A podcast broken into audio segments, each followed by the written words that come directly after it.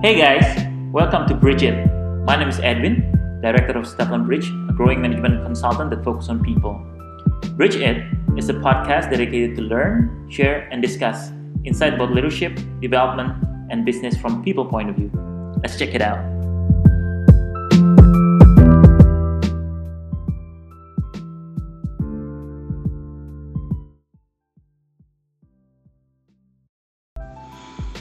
In this episode, we're going to talk about combination of people and technology growing SMEs to have a bigger impact.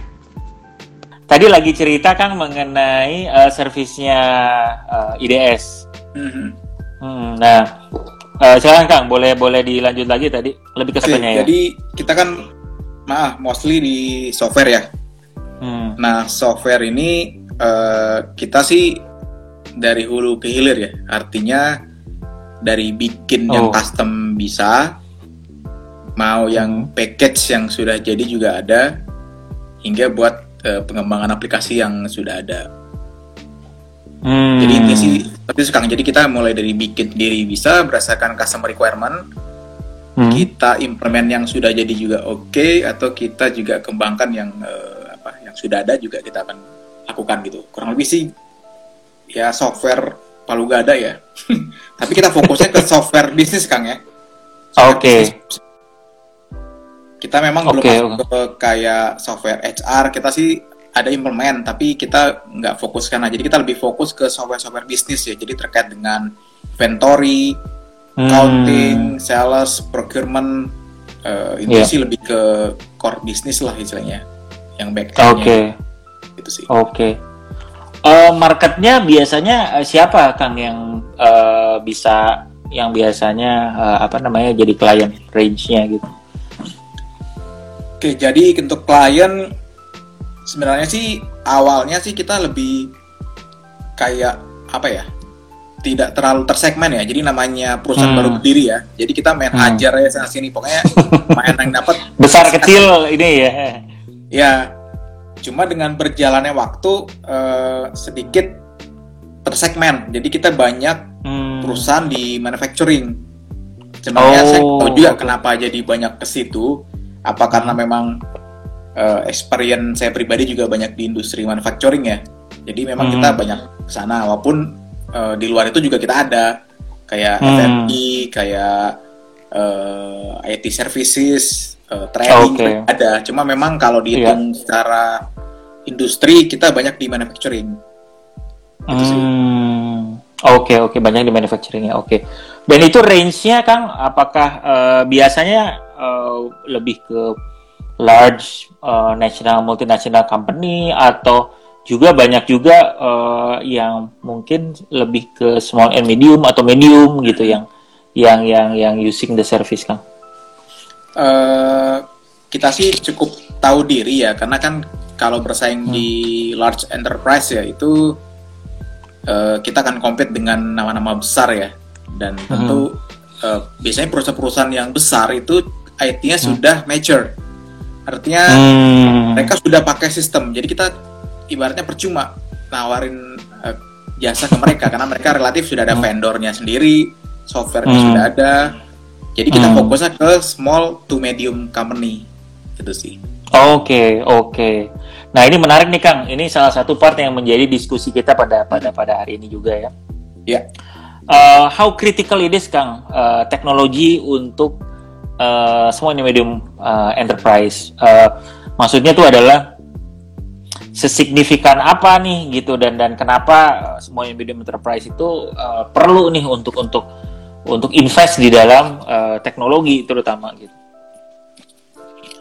Eh, jadi kan perusahaan small medium business kan eh, banyak limitasi ya artinya pertama limitasi di sisi resources ya baik Hmm. eh, dana human Hmm. resource Hmm. eh, eh, dan sebagainya lah pokoknya ada banyak Hmm. limitasi nah intinya kan supaya sebuah perusahaan SME atau SMB bisa surprise Hmm. Ya. Bisa survive jadi eh, mereka tuh harus melakukan bisnis secara efisien Hmm. Oke. Nah, untuk efisiensi itu banyak cara sih. Bisa dari proses, dan sebagainya. Hmm. Nah, kalau dari teknologi sih kita banyak bisa bantu uh, para SMI atau SMB untuk lebih Hmm. efisien dengan bantuan teknologi. Contoh nih, contoh realnya. Iya, iya, iya. Misalkan daripada meng-hire CS ya, C apa Mhm. kayak customer customer Service. service, customer care ya, istilahnya misalkan ada Hmm. customer yang datang nih eh, lewat online daripada harus ada Hmm. yang standby telepon atau standby Hmm. chatting di web buat Mhm. jawab pertanyaan. Kenapa kita nggak Hmm. bikin bot? Kita bikin bot bot Hmm. customer service. Jadi at least eh, untuk menu-menu yang basic, misalkan eh, kita jual apa aja sih? Si customer bisa tahu dengan adanya bot. Misalkan saya pengen tahu kamu jual produk apa aja dengan Hmm. kita ketik suatu perintah, otomatis bot akan Mhm. menampilkan oh bisnis kita jualan A B C D E. Hmm. Terus jika klik diklik detailnya A, ah, nanti akan keluar nih spesifikasi produknya apa, spesifikasi jasanya apa, Hmm. harganya. Jadi istilahnya sebelum ketemu dengan human resource dengan apa dengan pihak eh, Orang perusahaan, beneran ya. Iya. orang beneran, eh, at least si customer ya sudah dapat informasi dulu di awal melalui bot. Hmm. Jadi tidak perlu meng-hire orang untuk menjelasin itu secara dedicated. Jadi ya kalau memang customer sudah tertarik, ya baru Iya. telepon ke salesnya. Nah itu salah satu sih, salah satu apa Hmm. tips untuk efisiensi di sisi SME itu salah satu Oke. sih. Iya, iya, iya. Nah itu yang pertama. Eh, hmm, terus? Kemudian eh, mendigitalisasi semua bukan semua proses sih. Istilahnya kan kan sebuah perusahaan kan ada bisnis proses kayaknya. Misalkan Iya. pembelian, penjualan, eh, inventory, manajemen sebagainya. Nah, mungkin Hmm. perusahaan SME coba di review nih titik-titik proses mana nih yang kita bisa otomasi otomatisasi, Otomatis. digitalisasi itu di titik mana? Mhm. Kayak tadi misalkan si CS tadi nih, si CS tadi Hmm. kita bisa ganti bot. Terus misalkan daripada meng-hire rekrutmen HR buat ngerekrutmen Hmm. padahal cuma rekrutmen misalkan cuma eh, setahun cuma sekali atau setahun Iya, iya. sekali kenapa tidak Hmm. pakai layanan HR services yang di berbasis online ya lebih efisien gitu. Iya. misalkan ke Hmm.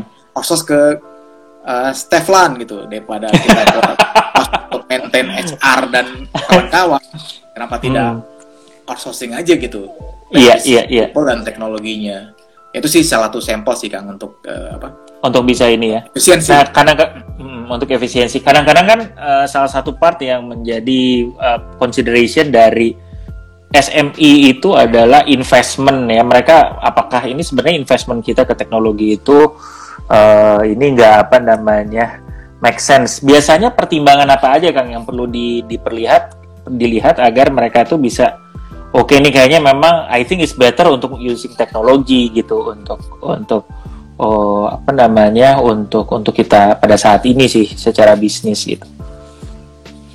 oke jadi memang uh, dilema nggak hanya perusahaan SMI ya perusahaan Hmm. besar pun sampai sekarang juga uh, Sama pertanyaannya ya. ah, untuk menginvestkan dana ke teknologi itu mereka masih ah, banyak mikirnya banyak Hmm. mikirnya karena pertimbangan wah mungkin mahal Hmm. mahal itu kan artinya relatif ya artinya kalau kita Hmm. tidak bisa bikin model eh, kita invest nih di suatu teknologi kan kita Hmm. idealnya kita hitung nih dengan teknologi ini kita keluar sekian duit Hmm. Nah, harapan dengan kita invest di teknologi ini apa sih? Misalkan kita dengan ada teknologi kita efisien sekian persen, sekian persen itu sebenarnya nurunin berapa cost. Sebenarnya sih kalau dihitung-hitung sih re- return on investmentnya kan seharusnya bisa ketahuan bahwa sebenarnya investment kita ke IT ini sebenarnya visible atau enggak gitu. Itu secara Hmm. matematiknya ya.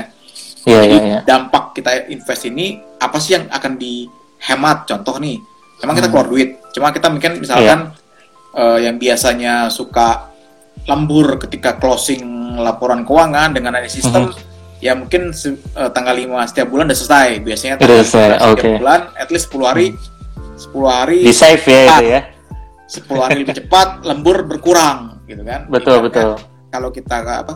Kita monetisasi seperti itulah. Itu sih gampangnya Oke. sih. Itu sih Iya, contoh-contohnya iya, sih, Kang. Oke oke oke. Menarik nih. Jadi eh, walaupun begitu ini sepertinya eh, ilmu cost analysis tetap kepake ya kan? Ternyata ada gunanya Oke. juga kuliah di akuntansi. ada gitu.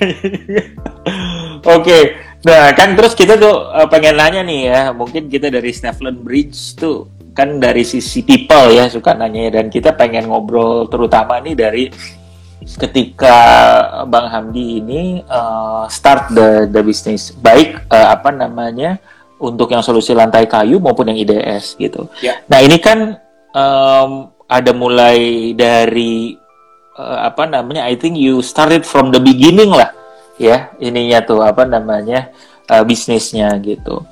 Uh, kalau dari sisi people ya dari sisi human resource dari sisi orang lah gimana kita ngurusin orang uh, apa Kang yang biasanya jadi banyak tantangannya gitu. Jadi tantangan apa yang biasa dihadapi gitu karena terutama ketika starting gitu. Oke. Kan mesti harus rekrut orang, harus apa ya. Hmm. Jadi uh, dulu saya mulai dengan di di perusahaan IT-nya ya. Iya. Itu kita mulai dengan dua orang. Saya Oh di IDS itu dua orang, oke. ah, saya dan saya rekrut anak binus Oh, fresh graduate saya fresh graduate. Oke, oke, oke. Kenapa Kang? Kenapa pada saat eh, tugasnya sebagai apa? Eh, ini anak yang pertama join ini. Jadi eh, tetap kan namanya junior kan eh, perlu dibimbing ya. Jadi tetap saya tetap Iya. ngajar juga. Ya Hmm. udah, cuma memang di tahap-tahap awal sih semua perusahaan apa pun ya yang dengan modal terbatas Hmm. eh, pasti si ownernya akan merangkap si eksekutornya operasional juga gitu. Jadi CEO, Hmm. Steve Iya, Everything iya. Officer gitu kan. Sama, saya juga mengalaminya. Oke, oke, oke. Jadi kita start Oke. small, Hmm. ya itu sih tantangannya ya memang eh, kadang sebagai owner menangkap CEO chief everything officer itu kita memang kadang harus ya bekerja almost 24/7 lah kasarnya begitu sih Hmm. di awal-awal. Oke. Iya, iya, iya, iya. Nah, kan kita eh, kan mulai nge- ngerekrut satu orang nih, eh, Kang. Nah, ketika ngerekrut satu orang itu eh, apa namanya? eh, apa nih? Bagaimana cara mulai untuk bagi-baginya tuh, bagi-bagi kerjaannya tuh kayak gimana, Kang, pada saat kemarin? Pas pertama memang- itu. Memang eh, kalau dulu ketika baru dua eh, Hmm. dua itu memang otomatis kan eh, ya saya merangkap sales, merangkap konsultan. Nah, yang Hmm. Eh. si me- ah, member saya jadi tim teknisnya. Oh, oke. Jadi udah Oh, mulai saya ada merangkap. pembagian. Iya, iya, iya. Sudah ada pembagian sih, cuma memang kebanyakan di saya. Oke. Di saya. Iya, iya, iya. Karena masih baru mulai ya ini ya. Oke. Betul. Karena kebetulan Ah. saya lulusan akuntansi, ya saya bikin laporan keuangan sendiri juga. CFO juga dong ya? CFO Yo, juga ya? iya, CFO, CFO, you name it lah, apa pun saya kerjakan lah gitu. Oke, OB pun oke. juga ya. Oke. Dan eh, ketika udah mulai merangkak lebih banyak lagi timnya, ketika mulai kapan nih Kang? Mulai merasa bahwa ini kan udah berdua terus udah gitu eh, keputusan apa yang mulai apa namanya keadaan seperti apa yang akhirnya mulai eh, orangnya mulai ditambah lagi terus udah gitu. Mulai mulai rekrut lagi eh, eh, apa namanya? role lain gitu. Oke, itu ber- kan pada saat bersamaan atau ber- bertahap juga atau gitu? itu bertahap sih Kang. Jadi kan Hmm. eh, kita kan dulu masih eh, project oriented. Jadi revenue kita tuh Oh, dari project ya. Jadi otomatis ketika project bertambah kan kita harus nambah orang. iya iya. Nah, tem- karena kita basis model revenue streamnya seperti itu, karena project Mhm. orient base, jadi Mhm. ya ketika nambah project kita baru cari orang. Oh, Mari oke. kita eh, apa, ngedidik orang itu supaya untuk r- ready lah untuk eh, mandiri itu sih. Jadi Mhm. kita bertahap sih Kang, Oke. tidak langsung Oke, jadi- jor-joran eh, karena kan itu fixed cost ya. Jadi kita harus Betul. sedikit hati-hati, bukan sedikit sih, sangat hati-hati Hmm. dengan fixed cost ya. Iya. Oke, jadi itu salah satu pertimbangan yang pertama ya. Jadi kita ketika bisnisnya mulai berkembang eh, karena base-nya on project, jadi Iya. eh, orang itu people mulai masuk ketika projectnya semakin banyak Betul. gitu ya. Cuma yang bertambah kita mulai mulai manage gitu. Terus biasanya Kang ya eh, mendapatkan tim itu dari mana Kang? Nah, memang terus terang ya eh, salah satu kesulitan perusahaan-perusahaan SMI, SMB dan Hmm. UMKM ya mencari resource. Hmm. Pertama Hmm. adalah kita susah mencari resource yang bagus dan loyal. Bagus dan loyal. Oh, itu boleh susah karena Ah. eh, bargaining power kita lemah. Kita nggak bisa compare Hmm. ke eh, BUMN atau Hmm. Ya perusahaan sebesar Unilever atau Bank Indonesia. Hmm. Kita pasti Hmm. susah gitu. Hmm. Saya juga saya juga tetap mencoba dengan jalur apa jalur mainstream ya misalkan buka iklan di Jobs TV. Ya Hmm. walaupun karena perusahaan kita perusahaan yang nggak jelas, perusahaan baru, kasarnya Hmm. ya ada sih yang apply, cuma ya kualitinya ya di bawah expectation lah Hmm. gitu kan. Oke. Kalaupun ada mentok digaji itu contoh gitu kan. Hmm. Jadi agak Oke. nah, ya akhirnya sih dapatnya dari network justru.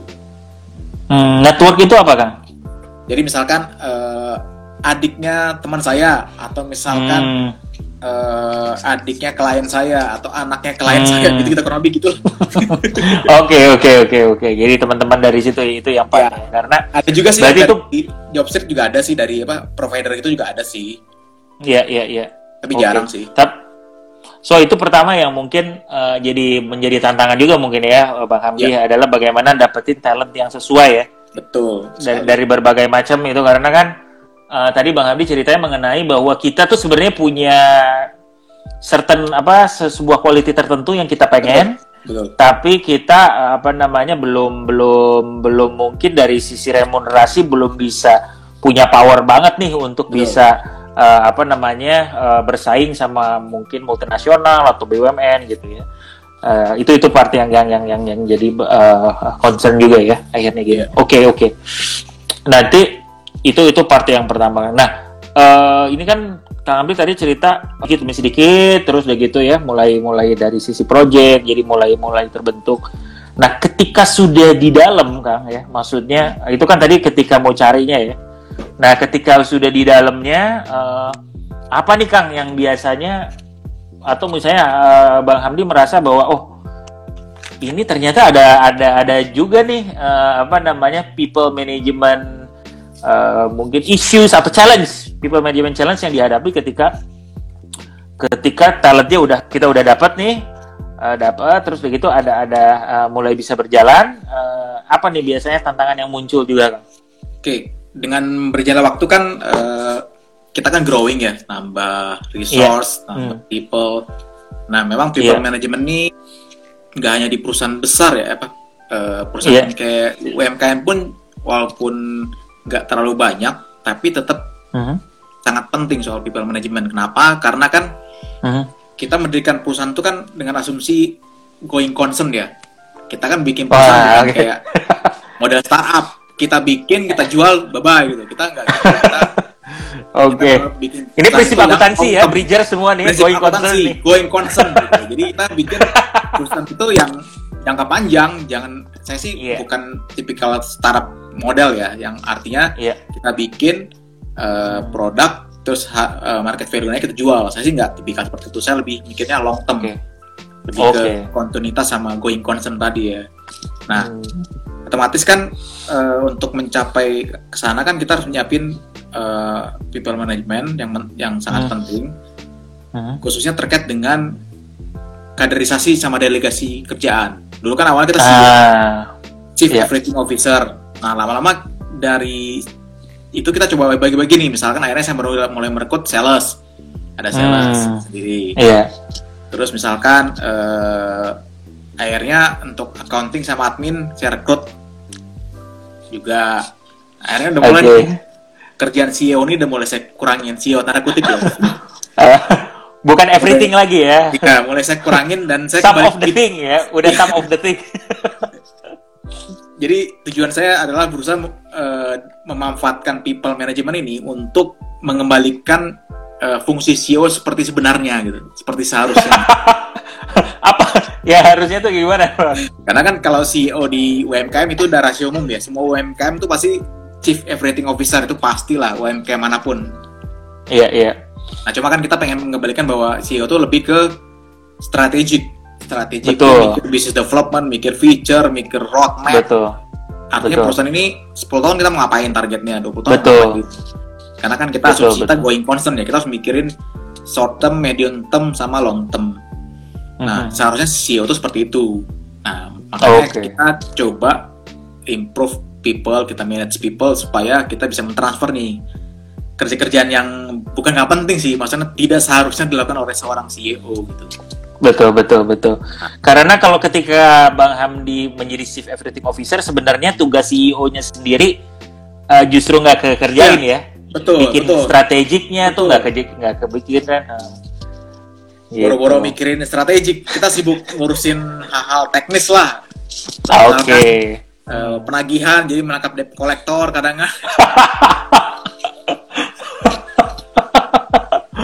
Waduh, oke oke oke. Ya, Berarti ini menarik menarik sekali ya, terutama ketika uh, apa namanya kita uh, mulai beranjak ya sedikit demi sedikit bisa untuk mulai mendelegasikan.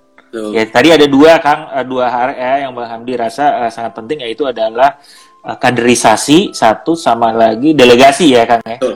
Ya itu dua. Nah mungkin kita lihat dulu dari delegasi ya uh, Bang Hamdi uh, ketika uh, mulai mendelegasikan uh, biasanya kalau Bang Hamdi itu uh, area mana Bang yang kemarin uh, jadi yang pertama kali didelegasikan apakah itu misalnya uh, dari pekerjaan core-nya atau lebih ke administrasinya dulu atau gimana Bang?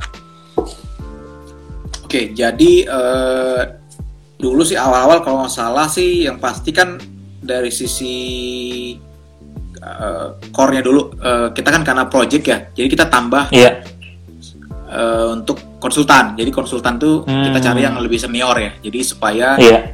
tidak terlalu uh, diurus oleh saya jadi project itu kita bisa ambil hmm. banyak jadi tidak tergantung pada saya saat itu ya sebagai CEO jadi kita bisa handle oh, project okay. Itu yang pertama. Scale up ya. Jadi mulai lebih ya. bisa lebih kapasitas perusahaannya jadi bisa Betul. lebih besar ya, Bang ya. Hmm. Betul ibaratnya kayak perusahaan pabrik lah ya. Kita coba yeah. nama mesin ini supaya kita bisa hmm. menghasilkan output yang banyak karena hmm. kalau misalkan inputnya tapi inputnya nggak bisa ngerjain project kan percuma juga gitu kan karena outputnya yeah. jelas gitu gitu ya jadi kita harus cari input cari human resource yang bisa menjerat output lebih banyak gitu nah makanya kita okay. cari yang senior walaupun kita nyari seniornya ya nggak banyak-banyak dulu sih istilahnya cuma dulu cuma yeah. dulu perlahan lah ibaratnya iya yeah. iya yeah. Iya. Itu yang pertama ya. Nah yang kedua hmm. saya akhirnya hire buat admin, admin hmm. clerical karena buat ngurus yeah. kantor lah ya kan. Uh, yeah. apa? Kita ada kantor ya, ada kantor ya yeah. ngurus lah soal kayak pembayaran iuran lingkungan, kayak kayak gitulah artinya ya kita cari yang lebih administrasi ya jadi ya, office administrasi lah office manajemen gitu ya oh, ininya ya kita cari yang juga yang lulusan SMA nggak S1 hmm. Oke, okay, oke, okay. oke, okay, menarik menarik ya. Jadi pertama Bang Amli itu melihat dari sisi yang akhirnya bakal generating bisnisnya ya. Betul. Ya, karena uh, jadi mereka jadi misalnya uh, apa namanya? Dia bisa kita rekrut dan akhirnya investment dari people ini bisa juga nanti bisa memang untuk mengenerate bisnis. Kurang lebih seperti itu ya, Bang ya. Iya. Nah, itu part yang dilakukan ya, banyak di, difikirkan. Yang kedua adalah kaderisasi, Bang ini uh, konteksnya kayak gimana nih kalau apa namanya uh, kaderisasi ini ini? Oke, okay. jadi uh, saya nggak tahu ya apakah ini hmm. hanya saya cara pikir saya. Jadi ketika saya hmm. bikin perusahaan, uh, saya ingin tidak lama-lama memegang jabatan CEO. Ah, CEO dalam berarti saya sudah mulai menyiapkan next leader. Jadi okay. uh, saya juga nggak mau lama-lama uh, ibaratnya saya pengen lebih cepat pensiun lah daripada saatnya. Jadi Oke, okay. oke oh, oke. Okay. Kita sudah mulai melihat nih dari existing kar uh, karyawan sekarang nih kira-kira mana nih yang potensial buat jadi next leader. Nah, hmm. itu sih penting sih artinya buat uh, apa? asumsi going concern tadi ya. Kita harus mikirin. Iya, iya.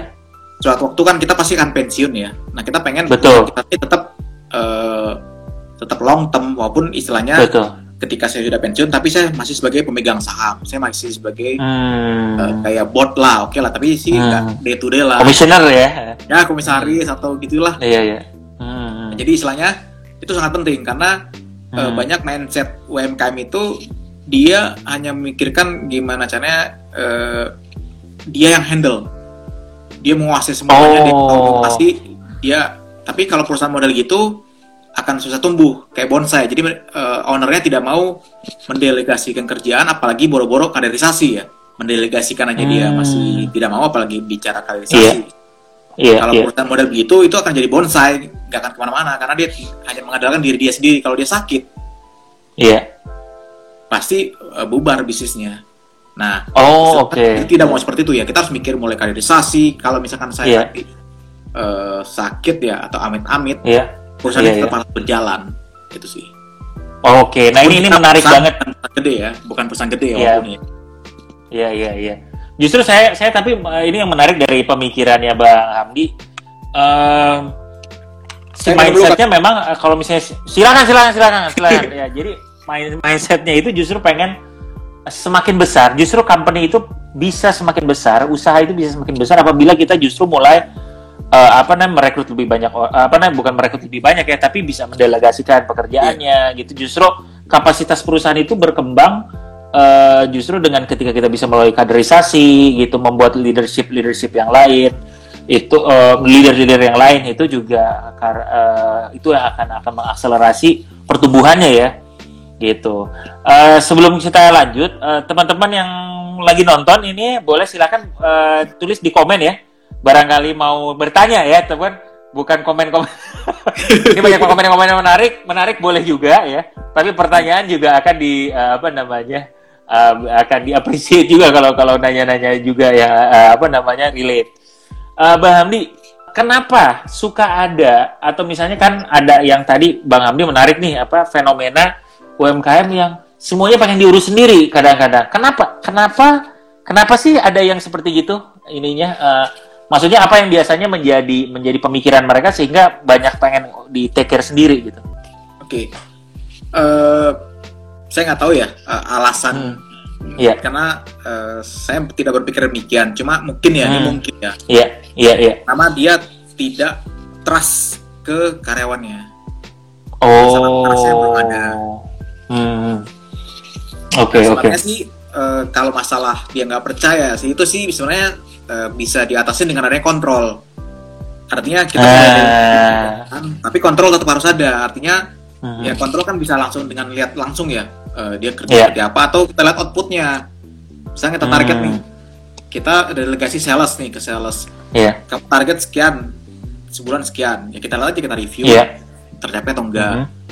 Oke. Okay. Selama ada kontrol sih, trust itu sih bisa di manage ya.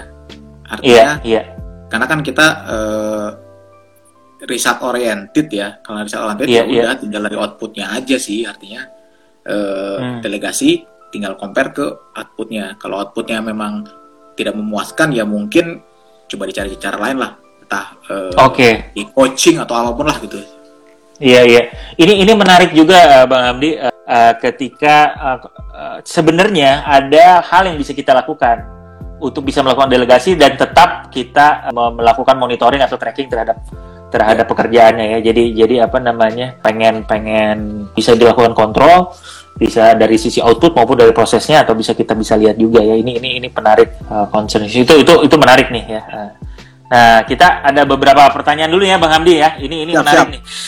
Ini mengenai cat rambut bisa di rambut nanti kita bahas paling akhir aja ya mungkin ini siap, siap. beberapa ya. Oke, ini ada yang menarik ya. Terus sudah gitu. Pertama nih dari Mas Ilham Hendra Syahputra. Nah, boleh tanya dong gimana entrepreneur sukses tapi mini modal? gimana nih, Bang? Mungkin apa nih yang bisa di jadi ini berat jadi berat berat nih ya ya gak apa-apa gak apa-apa gimana nah sebenarnya kalau modal itu sih uh, banyak ya tidak harus berupa uang ya artinya kan hmm. bisa uang bisa skill bisa hmm. network. Artinya kan hmm. kan karena banyak modal itu ya. Nah, dulu tuh saya memang memulai itu lebih ke network. Jadi oh, awal okay. tidak nyari sales, saya lebih ke network dan ya karena dulu saya lama di IT ya, ya udah saya tinggal hmm. tinggal apa ya cek-cek apa daftar kontak, coba ya basa-basi hmm. lah ngobrol-ngobrol, eh yeah. dapat opportunity. Hmm. Oke okay, oke. Okay. Itu kan uh, klien pertama saya tuh dulu Elevenia itu klien oh pertama itu okay. karena saya punya network di XL Asiata jadi hmm. pas ngobrol-ngobrol sama IT manager XL eh kita ada anak perusahaan nih mau Hmm. pakai sistem oh ya udah Iya. nih coba ini gitu lah nice, nice, nice. Jadi Intinya salah sih tidak harus bisa- uang sih kang intinya sih tidak Hmm. harus uang artinya eh, uang pun juga bisa banyak hal artinya bisa pakai Hmm. uang sendiri bisa pakai uang orang lain bisa pakai uang Hmm. orang tua mertua atau istri kalau dapat istrinya kaya contoh nih ya banyak cara lah gitu ya. banyak cara ya. Oke. jangan oke. menjadi suatu batasan lah untuk tidak memulai Hmm. usaha karena kan modal banyak lah selain uang Oke, nah ini menarik nih. Ini salah satu uh, quotes of the day nih. Banyak nih caranya nih selain uang. Oke. Pertanyaan berikutnya nih, uh, Bang Amdi, ini dari Bang Parlin. Wah, Bang Parlin Siombing nanya, kalau ngeritain orang tuh gimana sih, Bang Hamdi? Waduh. Apa yang dilakukan uh, Bang Hamdi biasanya untuk uh, membuat orang tuh lebih lebih nyaman bekerja? Oke, sebenarnya terus terang saya pun juga eh, turnover juga lumayan ya di IT Hmm. company memang turnover cukup Hmm. tinggi dibandingkan perusahaan-perusahaan Hmm. BUMN ya. Eh, Tapi memang intinya sih kita tidak bisa melarang people datang dan pergi ya, karena itu memang Hmm. sudah apa ya eh, invisible hand lah, ibaratnya sudah. Iya, iya. Jadi itu sudah susah lah ya kalau ngaturnya. Iya. Apa yang bisa Hmm. kita lakukan sebagai pengusaha adalah kita berusaha untuk meretain jangkarnya. Oh, apa nih jangkarnya nih? boleh- boleh pergi jangkar itu adalah kalau orang ini pergi, kita bisa goyang. Terus yang itu bisa goyang. Nah, jangkar ini kita Oh. harus kita retain secara spesifik. Artinya kita tidak bisa membuat semua orang happy. Karyawan happy itu nggak mungkin. Kita bukan Iya, Walt iya, Disney. iya. Jadi ya atau Ancol atau Dufan lah. Kita bukan Dufan. Iya, iya, iya, iya. Ya, ya karyawan pun juga sama. Kita juga harus eh, fokus ke karyawan-karyawan yang eh, kita sebutin jangkar ya, anchornya itu Hmm. itu yang kita kita elus-elus. Jadi ada prioritizing juga nih ya, Bang Amdi ya. betul. Nah tadi kan Hmm. Bang Parlin nanya tuh gimana cara retain. Nah memang kalau kita bicara soal salary sih susah ya karena salary itu ibaratnya Hmm. ya banyak kompetitor tuh pasti ada. Nah Iya. biasa sih eh, salah strategi ya supaya orang itu bisa nerima dengan current salary tapi dia merasa happy. Hmm. Nah kalau di kita tuh pertama strateginya adalah jam kerja. Jam kerja kita kita Hmm. bikin fleksibel. Artinya Hmm. kayak sekarang kan WFH. Sebenarnya sih Iya. di perusahaan kita dari 2013 itu kita sudah modalnya WFH. Work from home, Oh. work from cafe itu ya jadi ke kantor itu cuma pas ada meeting besar atau Hmm. ya sesekali lah paling store muka lah biar kantor nggak sepi-sepi Hmm. amat gitu kan Ka- karena kantor Hmm. sepi-sepi juga ya ntar ngapain juga punya kantor gitu kan Oke, oke, oke. Betul, betul. jadi jauh sebelum pandemi ini kita sudah menerapkan style kerja seperti itu itu pertama ya Iya, dari working iya, iya. style-nya kita nggak terlalu ngejar 9 to 5 harus absen itu sih terlalu Hmm. yesterday banget lah gitu kan Yesterday ya. Nah itu yang pertama. Yang kedua adalah culture. Mungkin Hmm. karena kita perusahaan kecil jadi pengambilan keputusan tuh cepat. Jadi langsung Nah, beda sama menarik, yang sangat kompleks organisasinya. Nah tentu kan ketika si karyawan ada unek-unek kan eh, dia tersalurkan karena dia langsung kepada CEO-nya gitu atau ownernya gitu. iya. Hmm. Nah, Oke, itu yang oke, oke. eh, yang tadi pertama ya soal working environment-nya, working style. Terus Hmm. eh, yang ketiga Culture. Hmm. Ah, terus eh, terkait dengan ini ada beberapa opsi ya. Jadi memang kita Iya. sempat nawarkan juga ke karyawan untuk saya niru dari Unilever. Unilever itu kan ada ESOP ya, Employee Stock Option Planning ya. Iya, iya. Saya terinspirasi dari Unilever. Cuma kan kalau Unilever kan kalau salah dia perusahaan publik ya. Jadi dia nah Iya. sempat eh, kita juga dalam waktu dekat ini kita ada planning untuk ngasih saham ke certain people Wah, menarik Jadi, juga Pak. nih.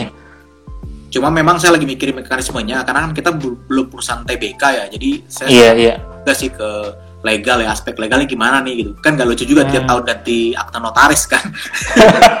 nah itu yang sedang saya pikirkan gitu. Itu Iya, salah iya, satu iya, iya. strategi ya tadi yang Bang Parlin tanya ya.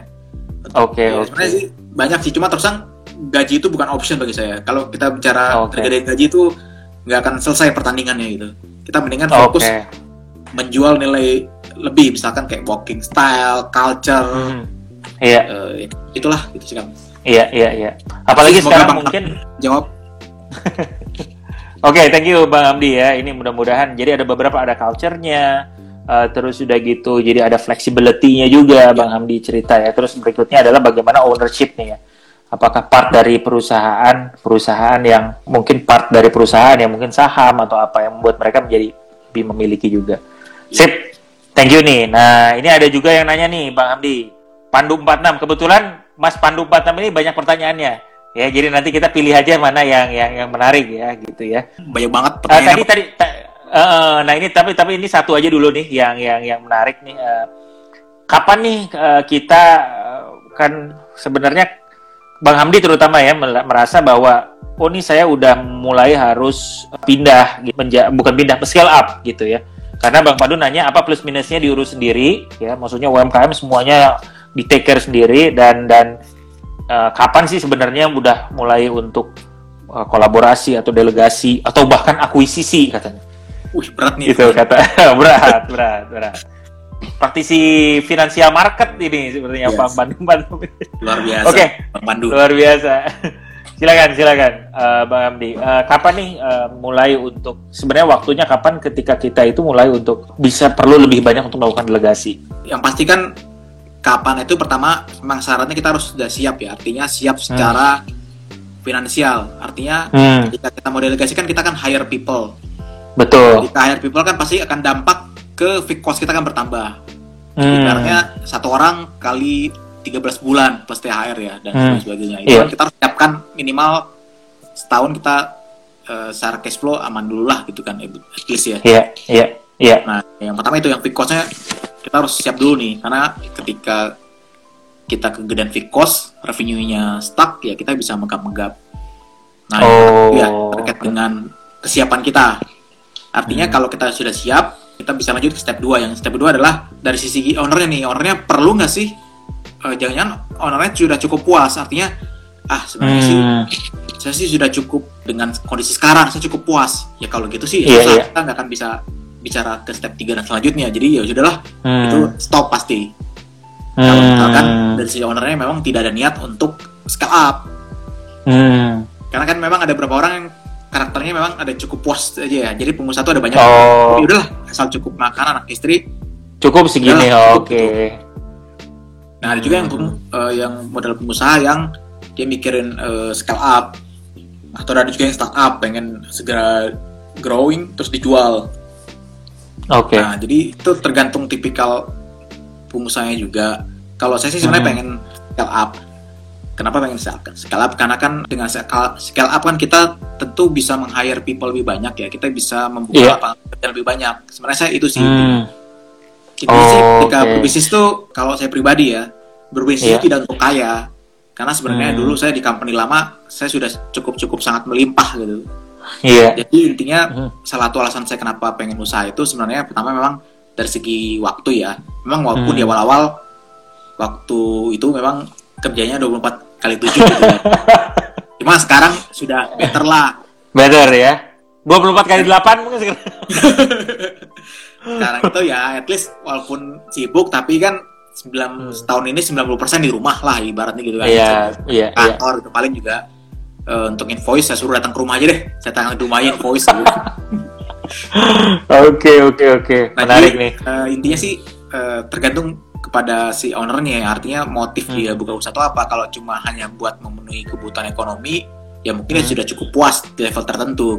Kalau saya Iya, sih iya, sebenarnya eh, motif saya bukan motif ekonomi. Karena sebenarnya kalau Hmm. motif ekonomi sebenarnya ya kerja di tempat orang jauh lebih secure sebenarnya. Artinya jadi karyawan yang Oh. artinya dapat asuransi kesehatan nggak terbatas dan sebagainya itu lebih secure cuma Hmm. saya mikirnya lebih ke sisi sesuatu yang di luar materi jadi lebih ke Hmm. kontribusi kita semasa hidup ya jadi saya pengen lebih Hmm. mendebar manfaat lah ya Luar biasa. Nah, ini dia nih. Klise sih tapi ya memang betul sih karena sebenarnya kalau Iya, cari iya. duit sih ya banyak nader kerjaan yang Yang menghasilkan bisa ya. Ah, ah.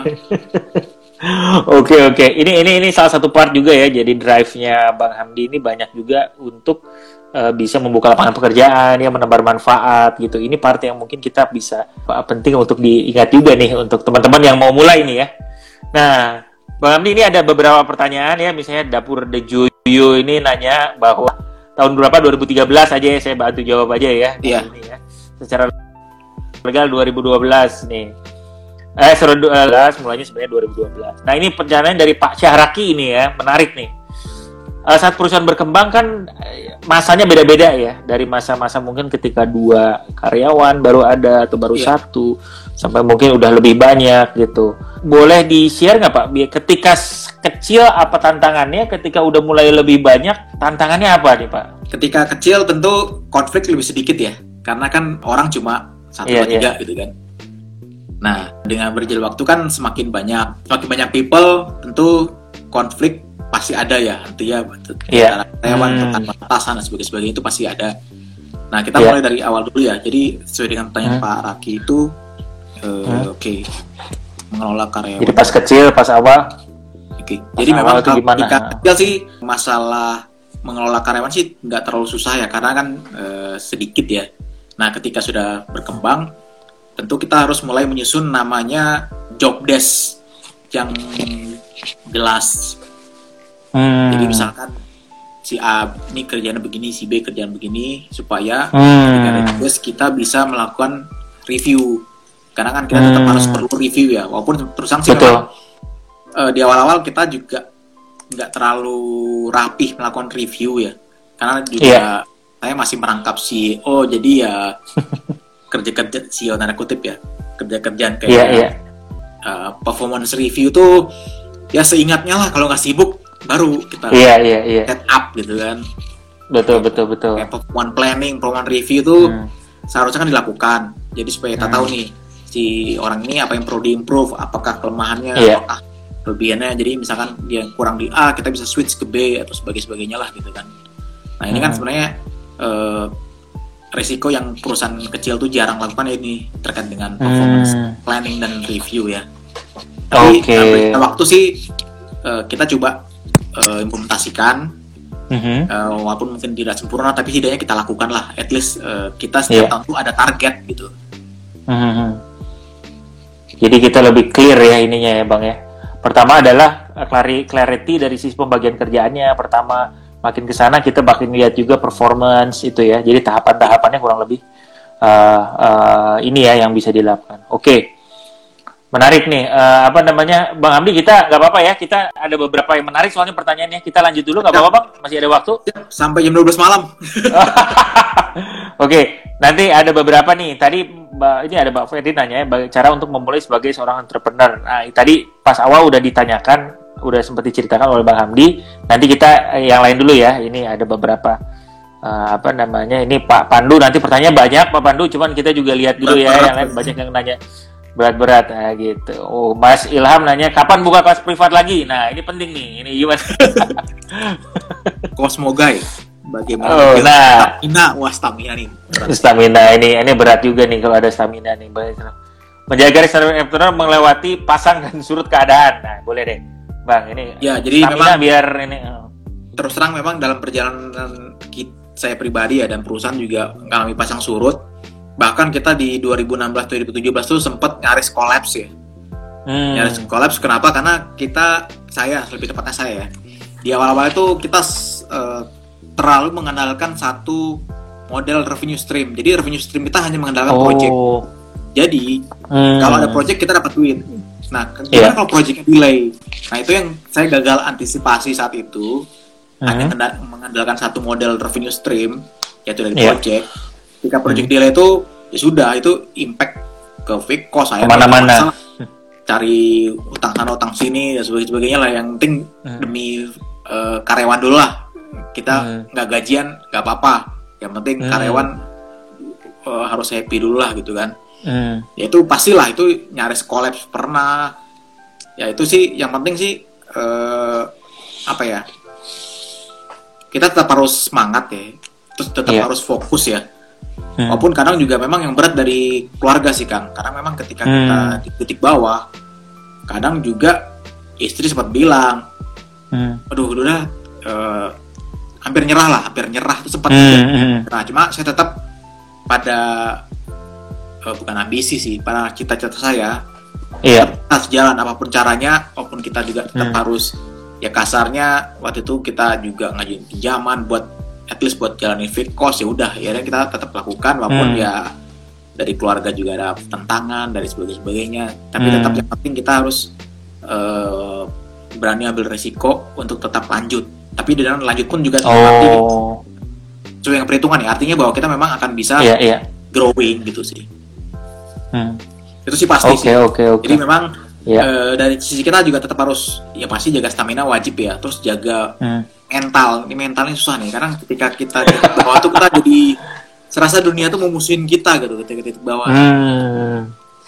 nah itu yang Iya iya iya. sulit ya tapi ya alhamdulillah Oke. sih eh, saya pernah di titik itu jadi setidaknya ya sudah makan asam garam lah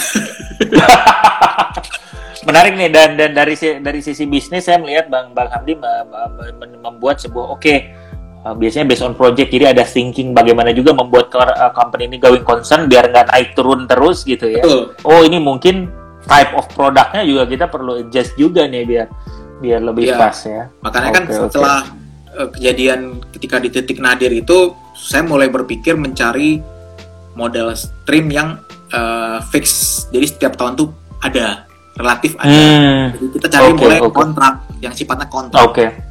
Nah itu Ya, jadi lebih long term ya.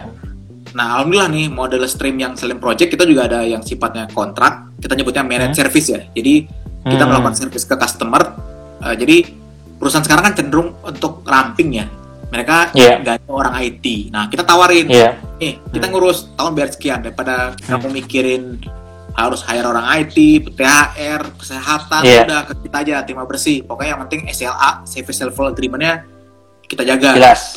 Ada itu Iya. kita jelas gitu kan. Ini udah. Hmm. Nah, strategi itu membuahkan hasil karena ketika Hmm. COVID itulah yang bikin kita survive.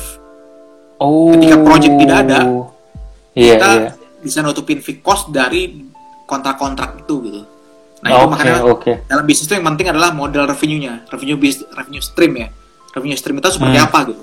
Kalau kita terlalu Hmm, ngandalin sesuatu yang project yang sifatnya ada potensi delay, ada potensi iya. problem, masalah, deadlock itu jauh lebih Hmm. berisiko. Nah, makanya saya sudah mulai cari revenue stream yang lebih stabil gitu.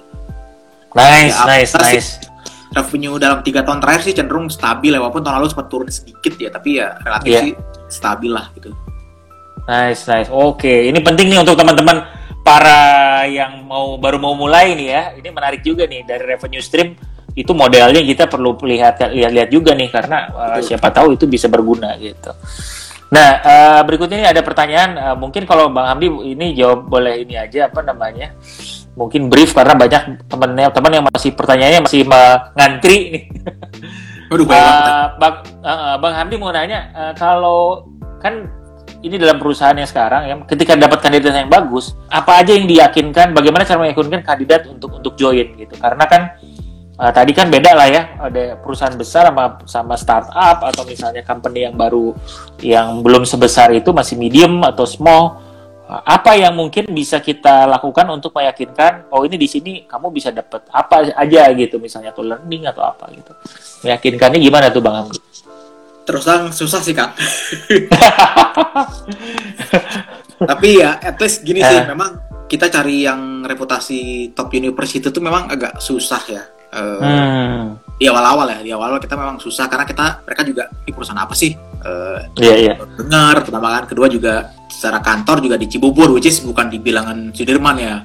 Walaupun itu kan, ya mungkin itu dulu ya, walaupun tren sekarang eh, sekarang udah mulai ini, iya. karena sekarang orang tidak terlalu peduli eh, di Sudirman atau di mana pun ya. Artinya yang penting ya perusahaan ini bisa menggaji secara tetap sesuai dengan sepakatan ya udah gitu. Kalau dulu kan mindsetnya cari kerja Sudirman Tamrin Kuningan. Iya iya iya.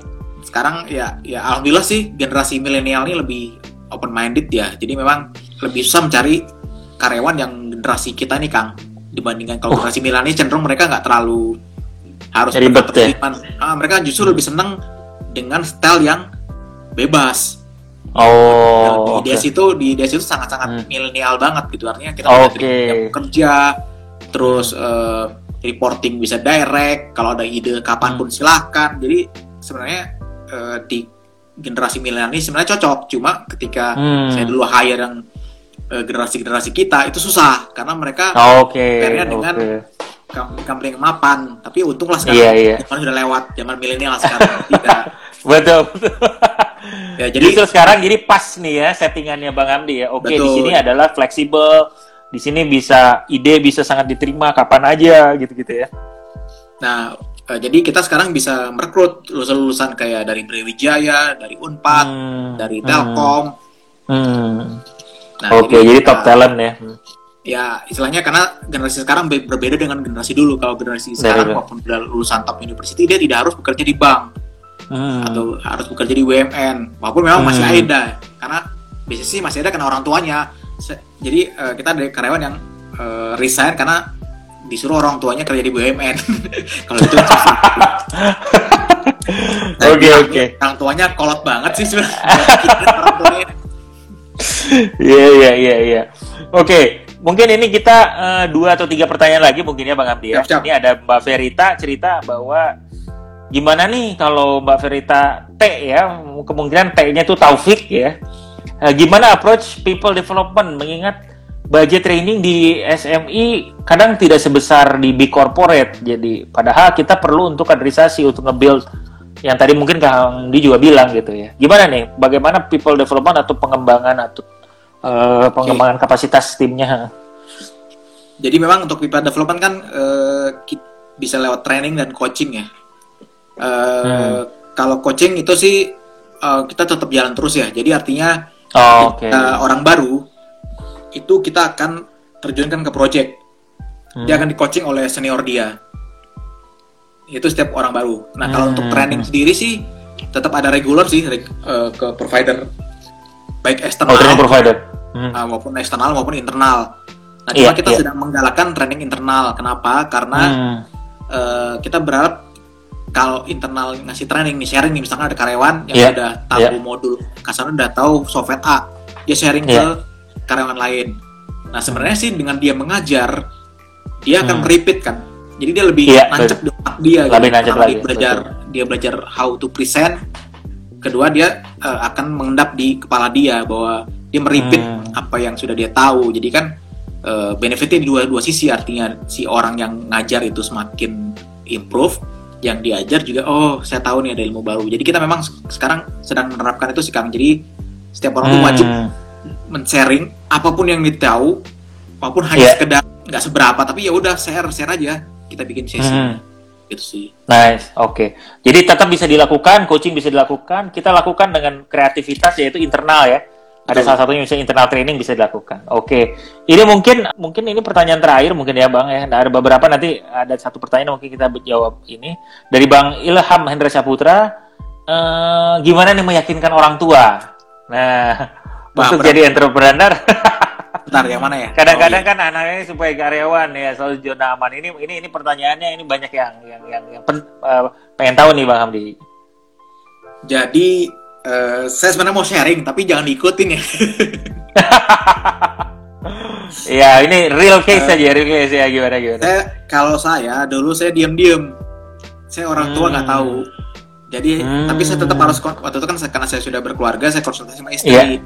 iya iya Ini gimana nih? Saya, ketika saya resign otomatis kan eh, saya hanya ngandelin hidup dari tabungan kan. iya Kan iya iya tabungan bulan lah. Cuma setelah itu ya udah kita benar-benar harus eh, gimana cara survive lah.